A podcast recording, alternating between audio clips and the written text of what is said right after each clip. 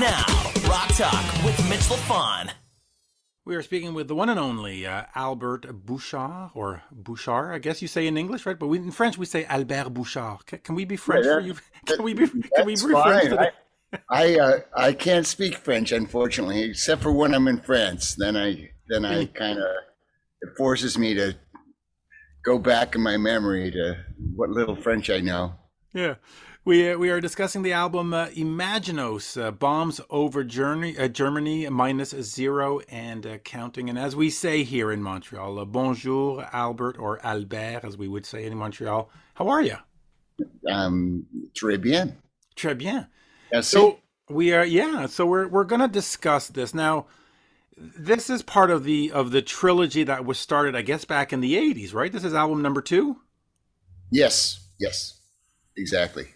So so let let's go back. Uh, your your I guess manager at the time, Sandy uh, Pearlman, had written these uh, series of poems that you ended up turning into into an album. Uh, I, I guess the intent was to launch it as your solo career. Talk, talk to me about the the the beginning or the genesis of Imaginos. Okay, so the very beginning started uh, for me anyway was uh, in 1967 when I met Sandy Pearlman, Right. and he told me the story, or you know, he told the whole group, you know, group of us, and uh, at that point, we knew him as a writer for Crawdaddy magazine. So he said, "Well, I know all these people, and um, you know, I can I can get you a record deal and all this other stuff." And uh, and so we didn't realize that you know he he wasn't really a manager. He was just a writer, you know, who had connections. And he and he came from a, a not a wealthy family, but a, a family that was pretty well off. And, and uh, talk to me about finally working this into this album that came out in in '88, and and and why you've decided in 2021 to sort of take up the mantle and say, hey, you know what? We said it was going to be a trilogy. Now it's going to be a trilogy. Right. Uh, well, that. Okay, so while we were making the first record, and and the other thing is that it was never supposed to be my solo record in the very beginning. It, he wanted he wanted Blue Oyster Cult to record this album, and they didn't really want to. You know, they they liked some of the songs, but they didn't want to do a whole album of Sandy Pearlman songs, especially after we had the hit and we saw a disparity between the people, you know, the financial disparity between the people who wrote the songs and the people who played them. So Right. uh, after Reaper, everybody wanted their own songs on the record, you know. So that was uh, that was another thing, and also we started using other. Uh, I'm outdoors here and it's raining, so. Hey, it's raining here too. Hey, in fact, let me, can I just stop you there? I want to ask you about that because bands seem to have this fight all the time. It's been historically, you know, you've got the guy who wrote the song who's driving around the Lamborghini, and the guy who played drums on it has a beaten up old Honda, and you go, what the hell? I mean, you listen to uh, Aerosmith and Sweet Emotion. You hear the bass line from Tom Pete, uh, uh, Tom uh, Hamilton, I should say. Aren't those parts as much of writing and making those songs great as the lyrics? I mean, shouldn't the drummer who came up with the fill and the crash at the right time, isn't that part of the like? It should be split among all members all the time. It's it's Yeah, Crazy. that's actually. Uh, I think that that's changing now Right. because uh, uh, in the United States we have this thing called Sound Exchange, and Right. Sound Exchange splits the money evenly between all the players on the record. I, you know, I was there. I, I saw Tom Hamilton working out the part. I mean, I was sitting there, sitting with him in the in the lounge at the record plant while he was he was working his ass off trying to get this right. You know, and I was like, "Hey, man, that's a great bass line." He goes, "Yeah, yeah, yeah. I haven't quite got it yet, but it's going to be great." right, and and it's as important to that song as any of the words that were thrown out by Steven Tyler. If you ask me. Oh me, yeah, uh, more, more important, really. Yeah. Except for the hook. The hook was great, you know, and that Of was course. Steve. You know, well, actually, it wasn't Steven. It was Joe Perry who, Yeah. when they were watching Young Frankenstein, that had the idea to have a, that as the title. So Yes, but I, but I see with Blue Oyster Cult, Don't Fear the Reaper uh, becomes a hit, and everybody's going, "Hey, I didn't get my percentage," and now fighting starts, and right, it, Yeah, it, I- it it- seems dumb to me. No offense. well, I I was the main writer on most of the songs. I mean, from the very beginning of the of the band. You Right. know, I I didn't write Reaper, but you know, when I was writing all these songs, I was like, you know, guys, we shouldn't be arguing about who sung and, and who did what and all of this other stuff. Let's just do it like the Doors and split everything e- equally. yeah, And I was the only one that wanted to do that. Nobody want else, you know. And as a main songwriter, you would think that, you know, that uh, they would be for it. yeah, yeah. you know, and I, you know, but then, you know, when then all of a sudden it seemed like, you know, that that that they weren't trying to do, they were more out for themselves than than out for the group, you know. And I thought that that was that was a bad thing. So, yeah, I think that what's the way that things are going now, I think is the way it should be. That that anybody who plays on a on a record should get part of that writing credit. But you know, I worked for many years with uh, this guy Mark Barkin, who wrote. He had sixty top forty hits in uh, in the in the in the fifties and sixties. You know, he started writing, and he wrote for Elvis and and all these people, and he would. He would get furious when I would uh, suggest that. He's like, "No, the song, you know, you can't, you know, just because somebody played on it, they can't get credit for writing it, you know." So, so then what happened was that the writer's share started getting smaller and smaller all the time. So I, you know, I would say, well, I just got a check for, you know, forty thousand dollars, and they go, oh man, I got a check for four hundred. you know, so I got a check for four bucks the other day, so you know. yeah, yeah, yeah. No, but uh, uh, anyway, I mean, uh, you can debate it forever and always. Yes, if you just sort of show up and, and are told, "Hey, uh, play this guitar part," you're not a writer. But if you're like uh, like uh, you know uh, uh, Tom Hamilton, and you're coming up with a you know do do do you know whatever. Anyway, um, so talk to me about wanting to finish this trilogy because I mean we're we are revisiting this. Let's do the math here. 30, uh, 33 years, 38 years later or something. I don't, I don't even know what it is. My math is terrible. Yeah, 33? 33, I think. 30. 33. Yeah, so so talk to me about saying, hey, you know what? We said we'd make a trilogy. I know it's 30 years late, let's do it. Let's finish Yeah, it. that I have to say that that uh, uh, extremely personal, you know, because Right. I think that while I, you know, at first, I think I was bowing to pressure from the fans who were like, "You really should, you know, if you can't remix the original, you know, record, which I Right. really wanted to do, and I had offered to do several times to Columbia, and uh, they kind of stonewalled me about it. So, uh, and I expressed that to the fans, and you know, some of these fans that would write to me, and uh, they would say, "Well, you should do your own version." So I was thinking about doing that, but the other factor in that is that, and and that was really it was just going to be one record, but then as I started working on it, I started thinking about Sandy Pearlman and you know how important he was to me as a friend. Number one and number two as a manager and number three is a co-writer co-producer so uh and and the and the bottom line is that when he had his accident in san francisco hmm I was working in uh, the, the high school then, and so um, it was hard for me to leave. But he was in a coma, and so Robert Duncan, the writer, was the person who was taking care of uh, Sandy.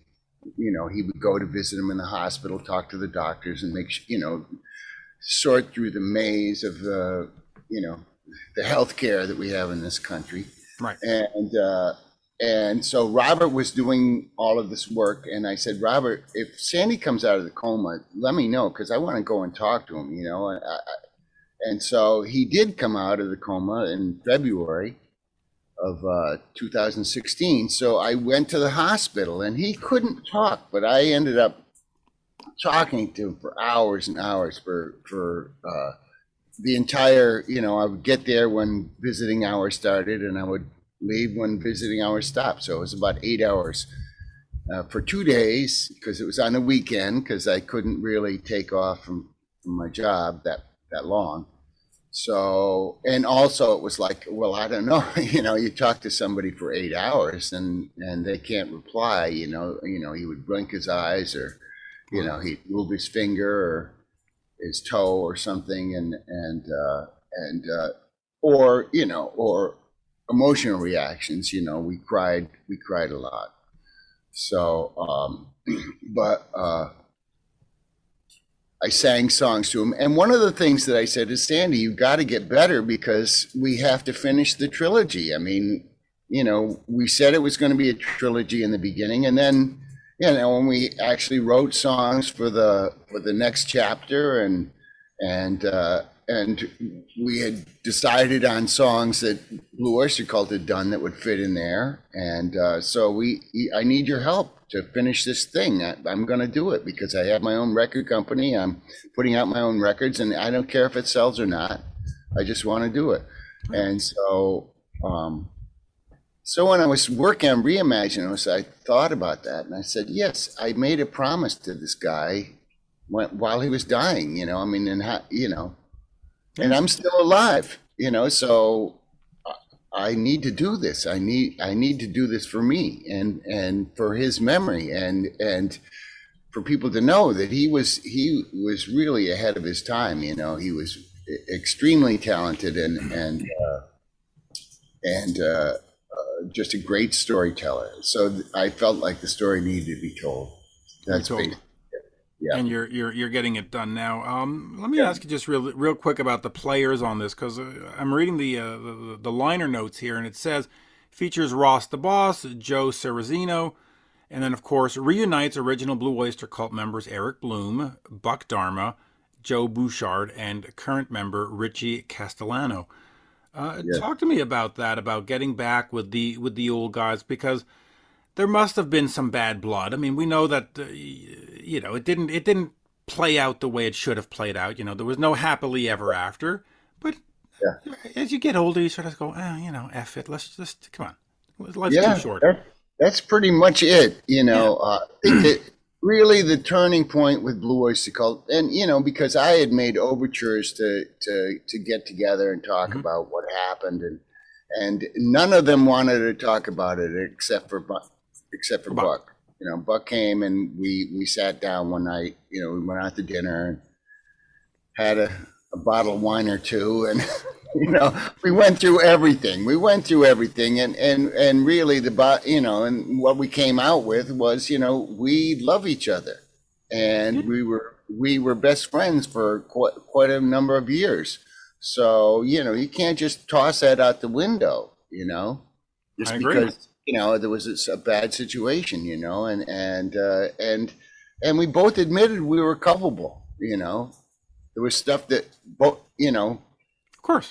if if we acted differently it would have been a different result. But you know it, you can't go back in time at least i don't know not. No. it doesn't seem to be very popular. So, area 51 disagrees with you. No yeah, i'm kidding. yeah. Uh, so but, so yeah, so so that you know that was in '95. So it took a long time. I mean, you know, the album came out in '88. I had made, I uh, started a lawsuit against them, you know, which we settled out of court. Yep.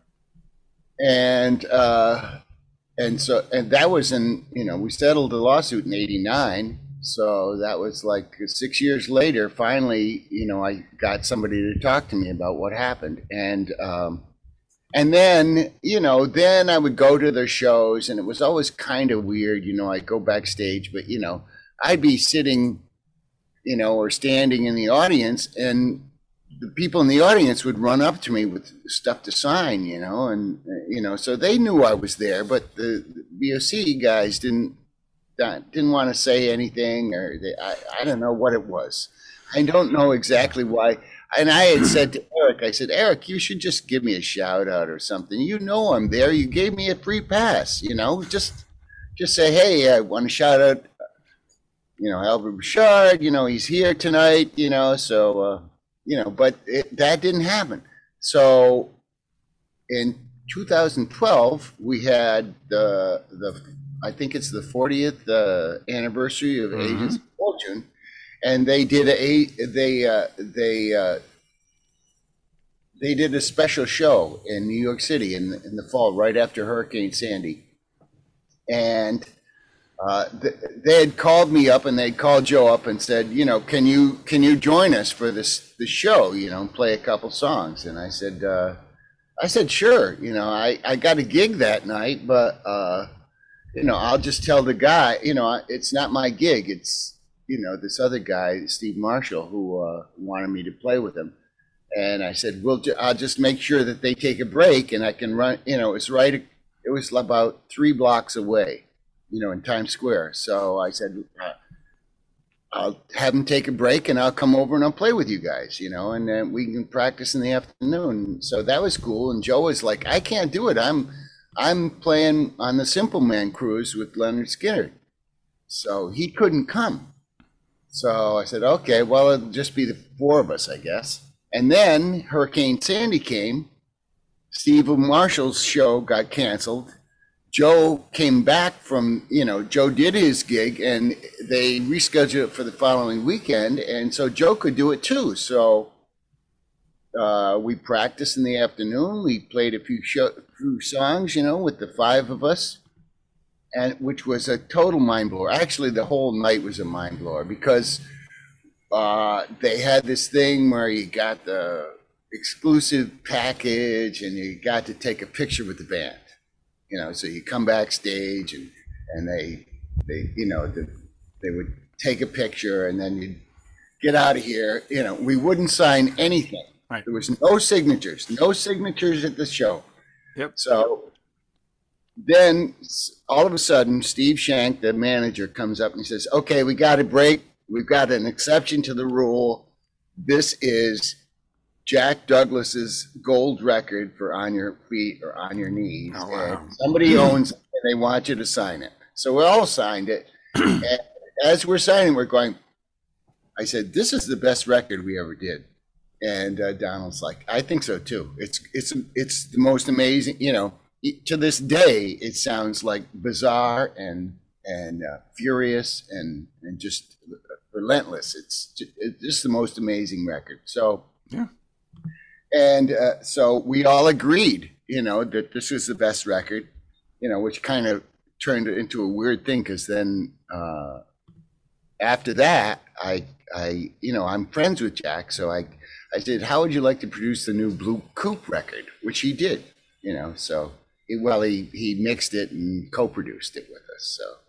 But anyway, back to the back to the show. So we played, and when the five of us were on stage, it was weird. It was like not a day had passed. It sounded exactly like we always sounded, you know. And even the people in the audience were like, you know, later on they would say, you know, when you guys, when you five guys played, it sounded exactly like it always sounded, you know. Whereas when the new guys played, it still sounded like Blue Oyster Cult, but it was different somehow. So, Yeah. so that was, you know, so that was a great thing. And then after that, I think about six months later, they played a show in New York, and I went to just to say hi. Actually, no, no, not that. It was the next summer. It was less than a year from that show, and I was on the golf course. I was playing golf with my my brother and my cousin, Right. and uh, I get a call on the golf course, and uh, Steve says, uh, "Can I got some some bad news?" And I said, "Oh no, what?" You know, he said, "Allen Lanier's passed away." I said, "Oh no." I said, "Well, we got to do something. We have to have some sort of tribute, you know, some sort of celebration of his, you know, his life and and uh, and you know his friendship and all this." So Yeah.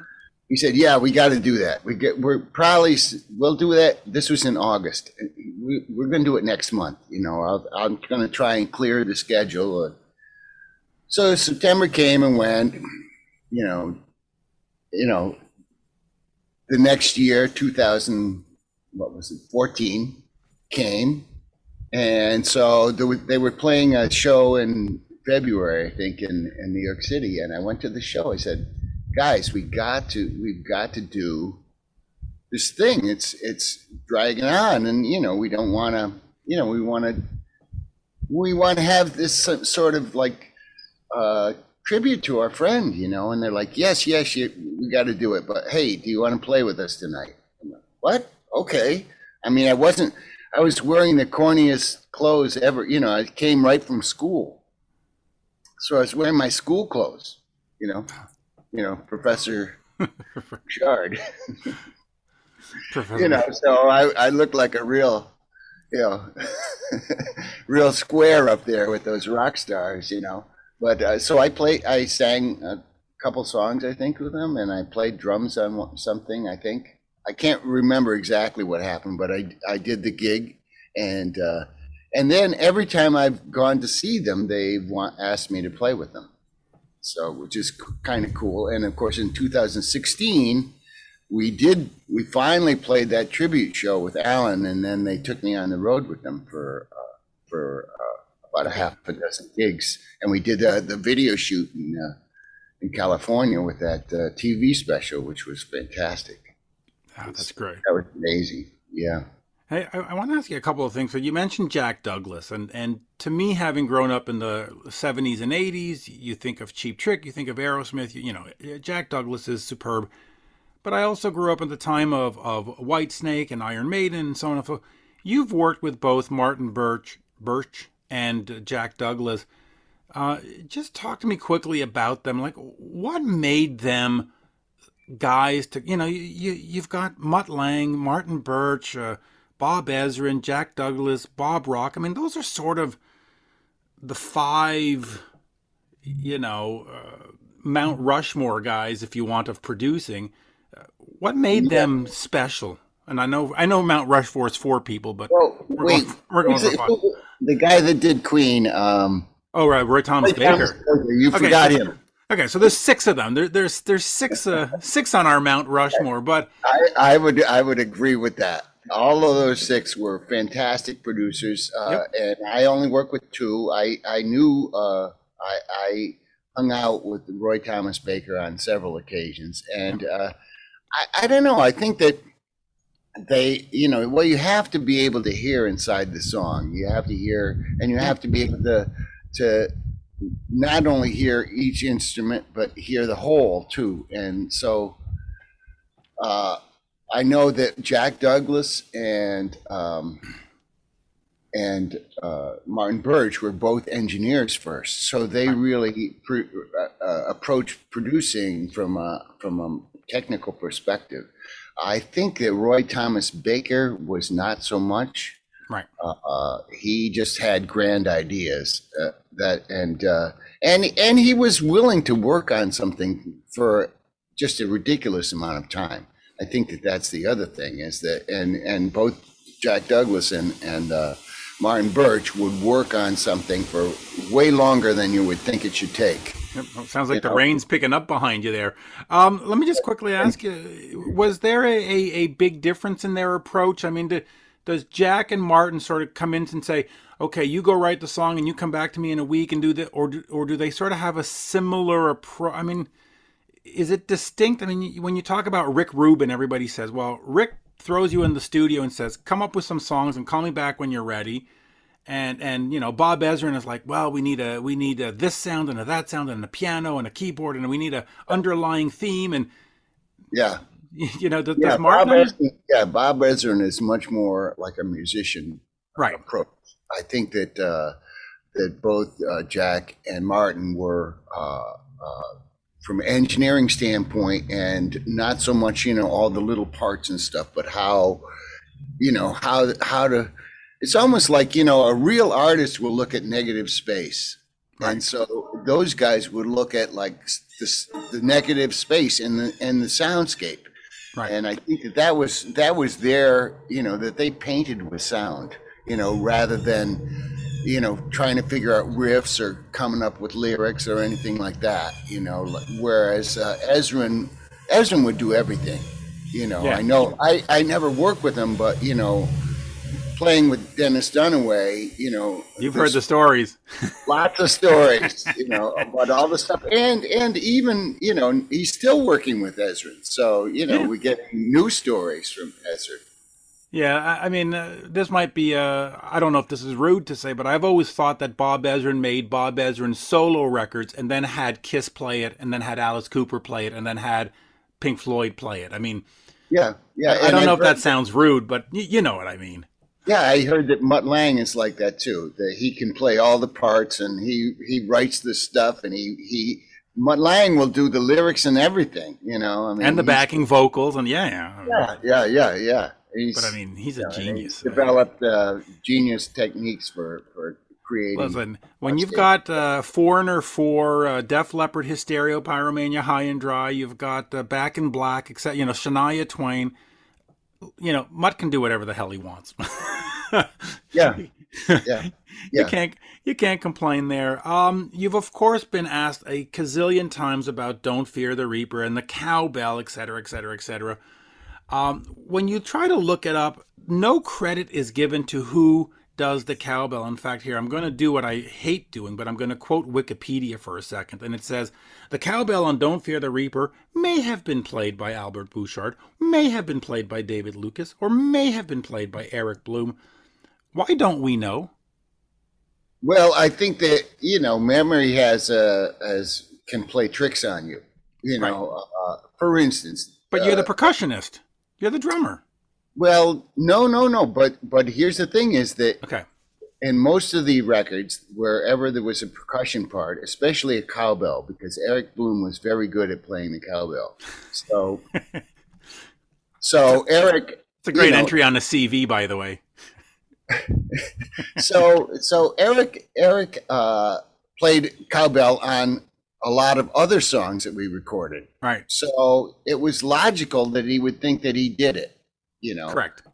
now. So, you know, and I think Eric would would admit now that oh yeah, yeah, that's that's uh, the way it happened was that I wanted that David Lucas had re- recorded uh, Randy Brecker playing, you know, this great trumpet part in the Right. in the bridge in the middle section, you know, with the guitar solo, and we were like, we don't need that trumpet there. Don's solo is fantastic. You know, Right. it's, it's absolutely brilliant. Why are we trying to add some, you know, lonely bull on this thing?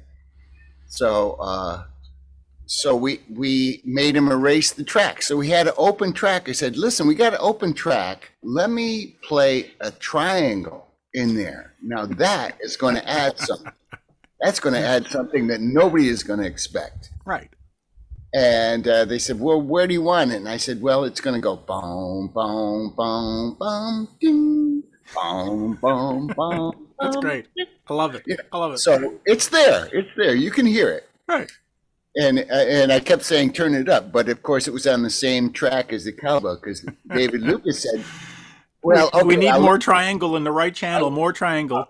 I'll let you do the triangle, but you got to play the cowbell on the verses." And I said, "What? Why? Why? It's yeah. Is this is the track not steady enough?" He goes, "No, there's just too much bump, bump, bump, bump, bump, bump, bump, and I want bump, bump, bump. I want like uh, quarter notes." Right.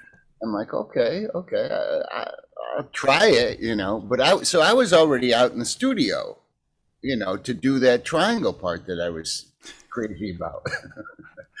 and uh, so uh, we tried a, a bunch of different things, and uh, and eventually, and it was his cowbell, I might add. Uh, I believe it was a JCR uh, uh, five-inch cha-cha cowbell. Right. JCR was the like the uh, Julius Rivera. He he made the finest cowbells in New York, and and David worked with a lot of Latin musicians, so he probably they hipped him to this cowbell. He doesn't have it anymore. He said, "I don't know. I got rid of all my stuff. You know, I moved to Florida." So, uh, so and David Lucas thought he had, uh, he, you know, we were, I was talking to him I think we did like a Zoom meeting or something uh, recently, you know, maybe a year or so, two years ago at the most. No, no, there wasn't even Zoom then. So it must have been, Last it was year. before the pandemic, but we were talking And he said, "Yeah, don't you? You know, you guys weren't even there when I did the cowbell. I, I, I went in after after you were, had gone, and I and I played it. You guys had all gone back to your houses."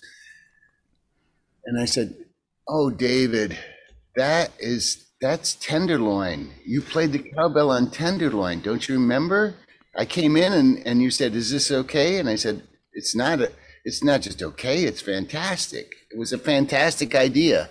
You know, that's something that just worked. You know, where you went into the cowbell section and the, I guess it was I don't know.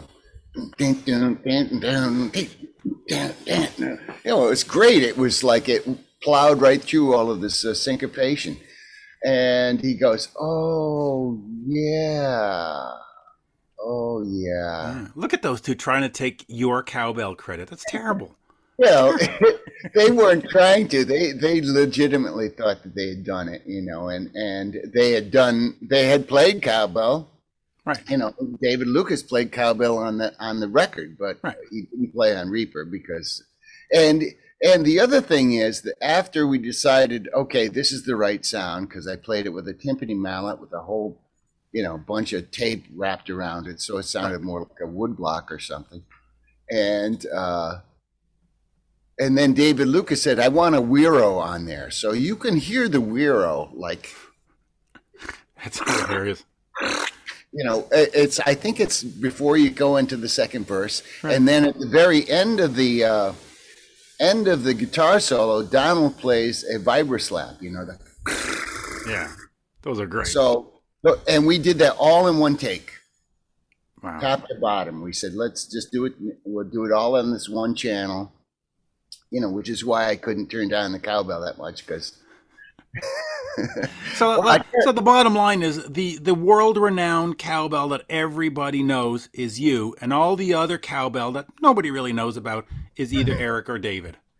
Yeah, that's pretty much it. Yeah.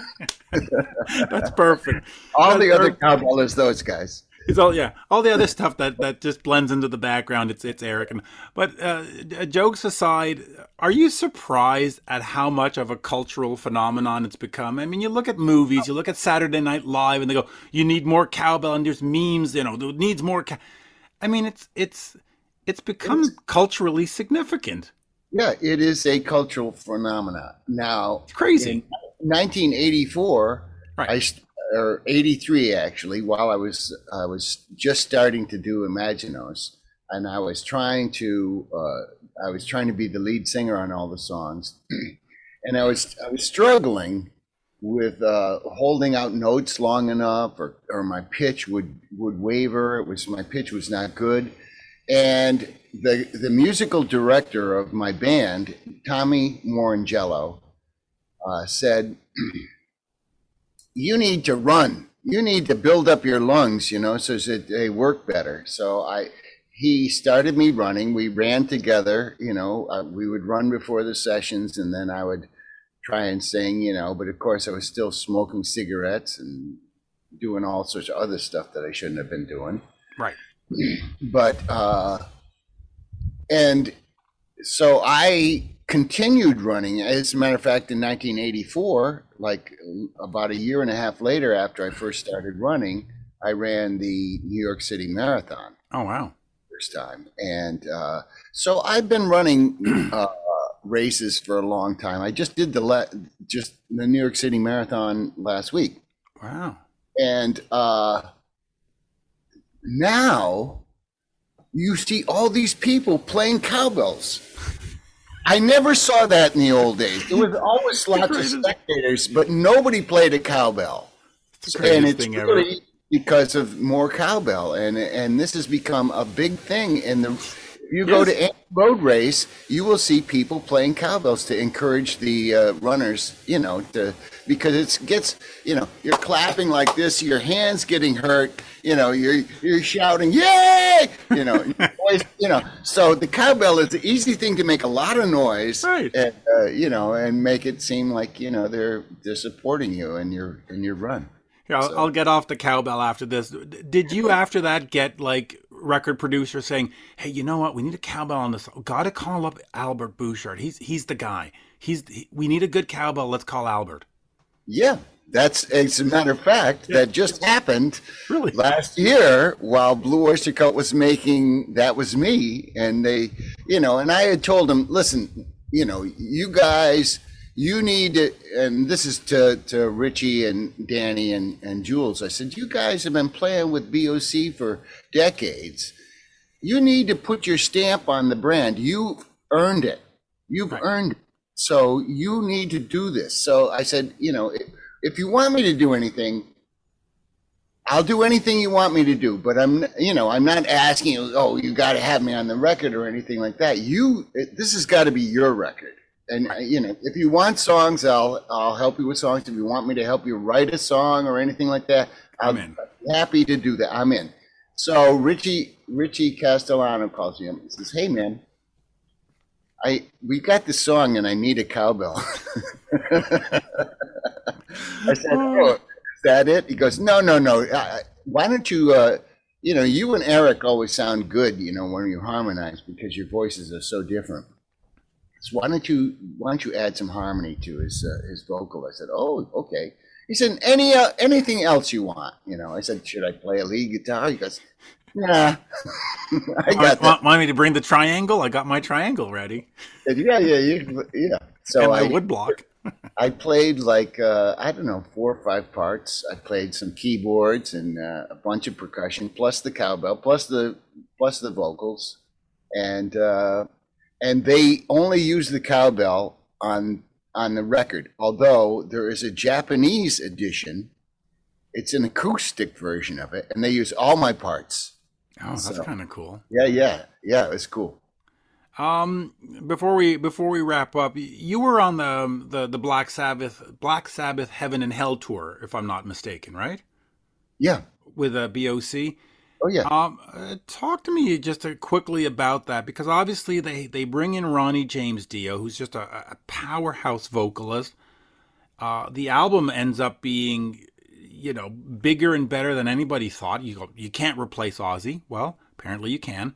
Uh, what was that like? Was, was was there a sense of excitement on that tour? Was there a sense of dread? Was there a sense of, oh my God, can we do this without Ozzy? Do, do you have any kind of memory of? Was it a fun tour or was it was it, you know, on pins and needles? Uh, it was a bit of everything, I would have to say. You Right. know, uh, when we first heard about it, of course, I was, you know, being a huge Black Sabbath fan, Right. and you know, and um, you know, uh, the thing is, I knew I didn't know Vinny Vinny Appice then, but I did know Ronnie Dio because he was a legend in upstate New York, and I I saw him play in Watertown, New York, uh, with Ronnie Dio and the Prophets when I was in tenth grade. I guess I would have been Wow. 16 and I said, wow, this guy, you know, he played the bass and he sang like Tom Jones. He was amazing. He had the most, just like a depth of his voice. It was so full, Yeah, you know. And, you know, here we are doing our little Beach Boy covers and he's like, you know, play, singing like a man. We're singing like the boys.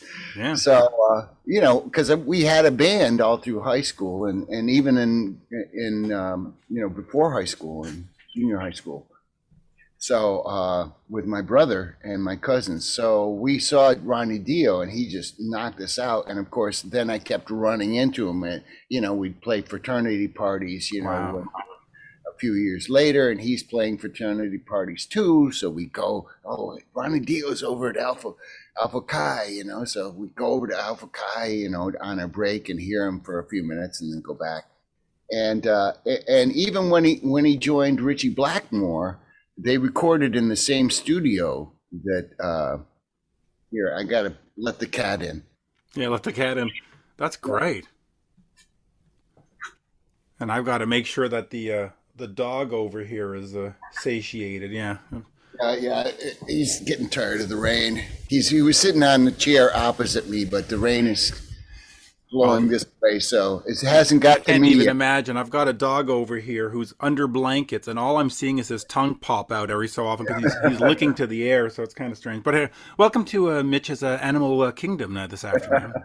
yeah, No, but uh, that, that, I mean, what a great tour! And of course, uh, Watertown, New York, not too far from me. That's where I go to the uh, what is it, Salmon uh, Salmon Run Mall or Salmon River Run Mall or whatever they call it. Oh, up yeah, there. it's a big mall there. Yeah, I go Yeah. there too.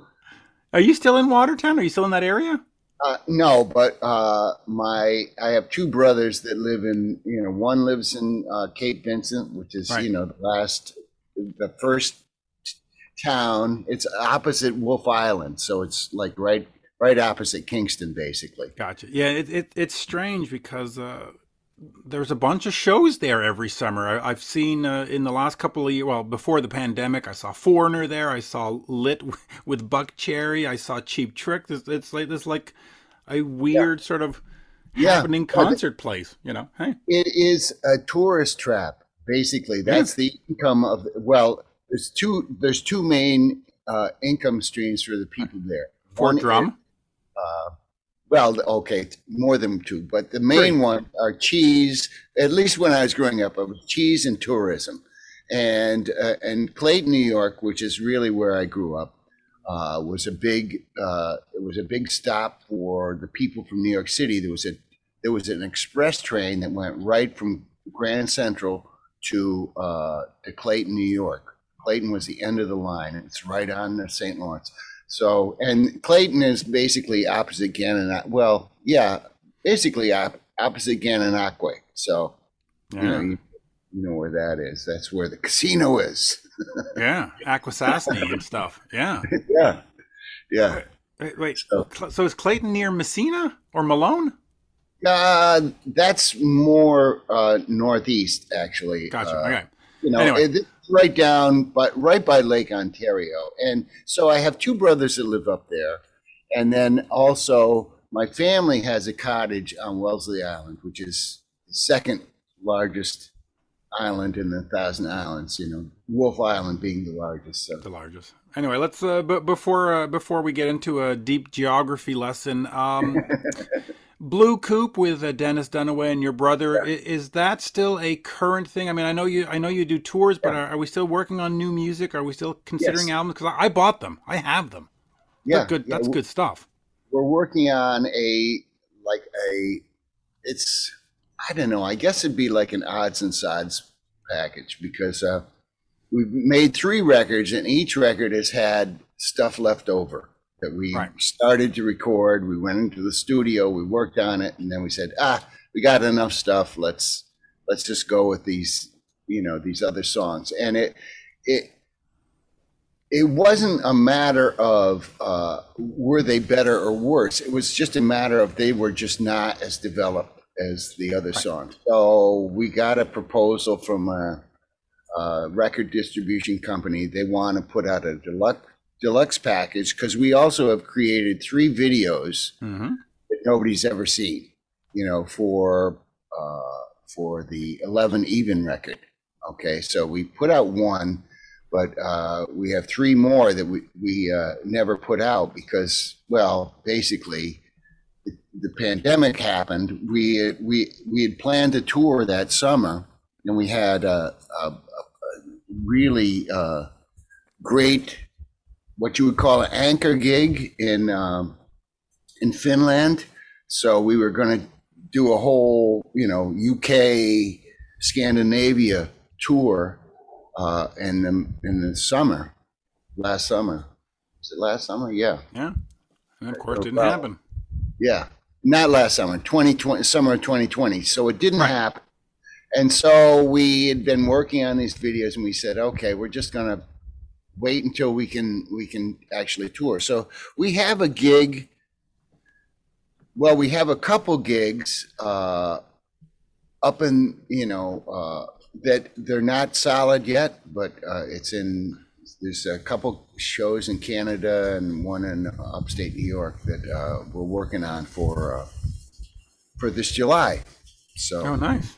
You know so uh, and but in the middle of all of that i'm playing with the dictators so i'm doing uh uh Yeah. Keeping busy. with the dictators as well and uh in august uh, i think that the dictators are going to do some european shows so so that's you know i'm going to be busy this is definitely going to be a busy summer for me Good. And we like I that. have, and I have gigs already lined up. I'm playing with uh, Ro- Robert Gordon, my friend from for like 40 years, and uh, we wrote about 40 songs 40 years ago. Well, maybe you know over the course of two or three years, we wrote a bunch of songs with my friend, this top 40 guy, Mark Barkan, who unfortunately passed away from COVID last year. Yeah. But, um, but so and Robert, you know, when when Mark passed, I I called up Robert and I said I got some bad news, and he said, "Oh, is it Mark?" I said, "Yeah." He goes, "Uh, I thought with this COVID that it might get him because he he's an older guy, you know. Robert and I are the same age, Right. and Mark Barkan was about uh, 13 years older than us. Right. So uh, yeah, he, you know, well, I'm not going to go into that, but anyway, we started talking, and I said, uh, "Listen, we got all these songs, and you only recorded like two or three, because I recorded more than that." I said, "Well, how many did you put out?" He goes, "Uh, two. I said, "So you got these songs in the can?" He goes, "Yeah, yeah." I said, "Well, you know," he said, "Well, listen, can you help me with? Uh, I have this new record uh, called Rockabilly for Life that's out on Cleopatra, and nobody seems to know about it. So." Huh. And I don't like some of the mixes. I want them to change it. So, so I I had already recorded a record for Cleopatra with uh, this guy Don Falcone, Right. uh, Spirits Burning. It was a Spirits Burning featuring Michael Moorcock, and we did two records. First one was on Gonzo, which was wow, that was terrible because uh, you know I had you know people from BOC and you know my brother Joe and you know my whole you know Andy Shernoff from Dictators. I had all my people on this record, and so they put it out. They pressed up a thousand copies, and it sold out within two weeks. Wow. They didn't press up another thousand for eight months because they had other records on their schedule. I don't know. They were underfinanced. I don't know. Gonzo is an English English label, so That's why you go to Cleopatra. Brian Perera does great work. Yeah, yeah. So uh, Cleopatra did a, bang up job with this this Yeah. Michael Moorcock thing. They Brian's got great. there's plenty of, of CDs to buy, and you know, and they they get it into the Apple Music and all that other stuff. Gonzo couldn't even do that. So, uh, so Robert w- had a record, and he was, ups- you know, he was upset that it wasn't getting enough attention. So I called up uh, the people from Cleopatra that I knew, and uh, you know, and I helped him out, and they they definitely they got him out there now. So he he he said, "Well, how about we put out all these old songs that I never released on Cleopatra? Can you help me do that?" I said, "Sure." So we actually uh, went through all of the songs, and I would say, "Well, this is kind of there's just a rhythm guitar here," and he's like, "Yeah, well, let me ask. You know, Chris Spedding played on all the songs." Right. He said, "Let me ask Chris. He's out in England. He's he's quarantining there, but uh, he's got a studio in his house." So so then Chris and I and Robert we started communicating, and uh, Chris actually put you know extra guitar parts on almost all the songs, and it so- it sounds fantastic. So that we just finished that. So I've been playing uh, gigs with him now. You know, I played four four shows in uh, October, and uh, and then yeah, four shows in October with him, and we have uh, a few more in February. So and plus now I have also my Imaginos band that is playing the songs from Reimaginos and Imaginos Two. Hmm. Plus plus you know I got to do you know the, Part ones three. that- well, we're not going to play any part three songs, I don't think. Well, we we might actually because um, because Sandy is not around to write all the songs. I know what I know the story. What what's supposed to happen with the story? You know, uh, I'm not sure about the ending. He said, "Oh, we don't need an ending." I'm like, "Yes, you, you need an ending. It's like three, you know." But anyway, one of the many arguments I had with Sandy about about what to be done but uh but i knew you know kind of the idea so uh i'm probably going to use some other songs BOC songs that fit, you know, in the concept of the story, and we'll just take it from there. So, but I don't know. I don't. I, like I say, I just started uh, doing uh, demos for these songs. You know, I put them up on my computer, and I have, I don't know. I guess I got about 17, 18 songs to choose from. So we'll see. We'll see. So Well, yeah, it's a lot of stuff I've been doing. You know, it's uh, it's pretty great. You know, I I was a teacher for uh, 31 years, and all that time I kept putting out records and touring and stuff like that. But it was I had a day job, and I could really couldn't do much. You know, Uh, the other thing is that in those 31 years. The first three years, I was getting my bachelor's because I had dropped out of college to to be in Blue Oyster Cult. So I had only two years of Were you college. were you teaching in uh, university or were you teaching in, in high school? And and was it like school. And, and what were you teaching on? Was uh, music or was it like history?